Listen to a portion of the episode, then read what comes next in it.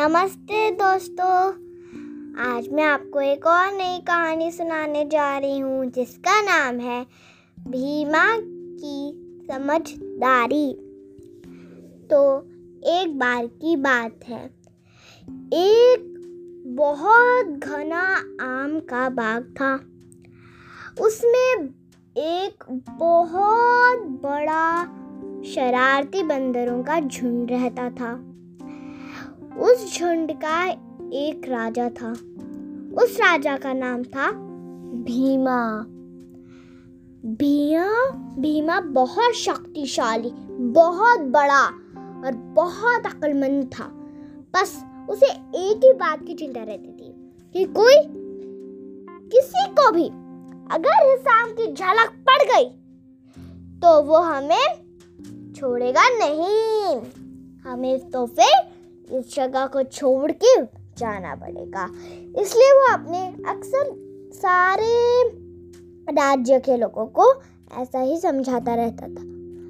तो एक दिन ऐसा ही हो गया कि एक आम नदी में गिर गया और वह जाते जाते बहते बहते जाकर एक धोबी को मिला।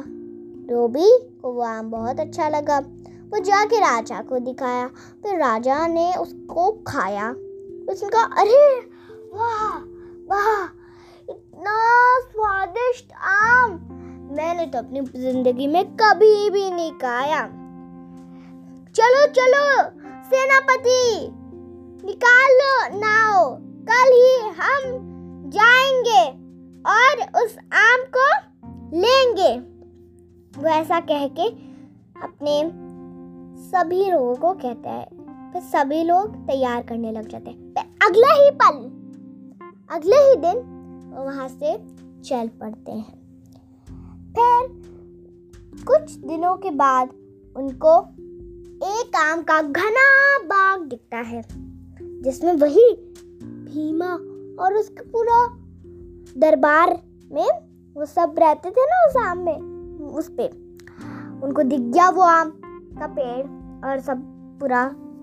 तो फिर वो जल्दी से अपनी नाव को, फिर वहाँ भीमा को ऐसी आवाज़ आते हुए वो डर गया कि, अरे, जो हम, जिससे हम बचना चाहते थे, वही हो गया। अब हम क्या करेंगे? फिर क्या होते कि वो अपने चिल्लाता है कि, अरे, जिस चीज़ की हमें फ़िक्र नहीं थी, जिस चीज़ का हमें डर था, उस चीज़ वो चीज़ आज सच हो गई है। फिर सब भागने इधर से उधर लगने लगते, फिर बीमा अपने मज़बूत हाथों से पेड़ की डांट पकड़ के दूसरी तरफ़ तक जोड़ता है और फिर सारे बंदरों को उधर तक करता है।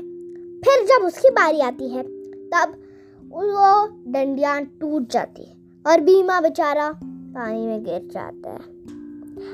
और ये सब महाराज देख रहे होते हैं।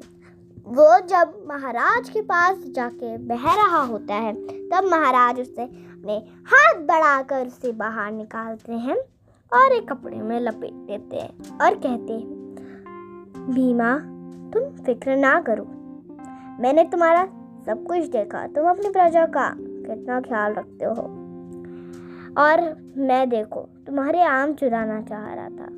मुझे अब पता चल गया है कि वो जो मैं करने वाला था, वो कितना बुरा होता तुम लोगों के लिए। वो ऐसा कह के उनको, उनकी बाग तक पहुँचा देते हैं और कहते अब तुम और मैं दोस्त हैं। और अब हम ना कभी तुम्हें परेशान करेंगे, तुम्हें चोट पहुंचाएँगे। और ये इस पेड़ के सारे जितने भी आम हैं वो तुम फिर भीमा अपने साथियों को कुछ इशारा करता है और तभी अचानक सभी छोटे, बड़े बंदर पेड़ पर चढ़ के रसीले मीठे आमों को नाव में भर देते हैं। फिर भीमा कहता है, ये हैं आपके आम। हर एक साल ऐसे ही हम आपको आम भिजवाते रहेंगे। और moral of the story is कि अगर हम हमेशा अक्लमंदी से काम लेंगे तो हमारे साथ कभी भी कुछ भी बुरा नहीं होने वाला है। ठीक है? बाय अब मैं अपनी नेक्स्ट स्टोरी में मिलती हूँ। तब तक के लिए बाय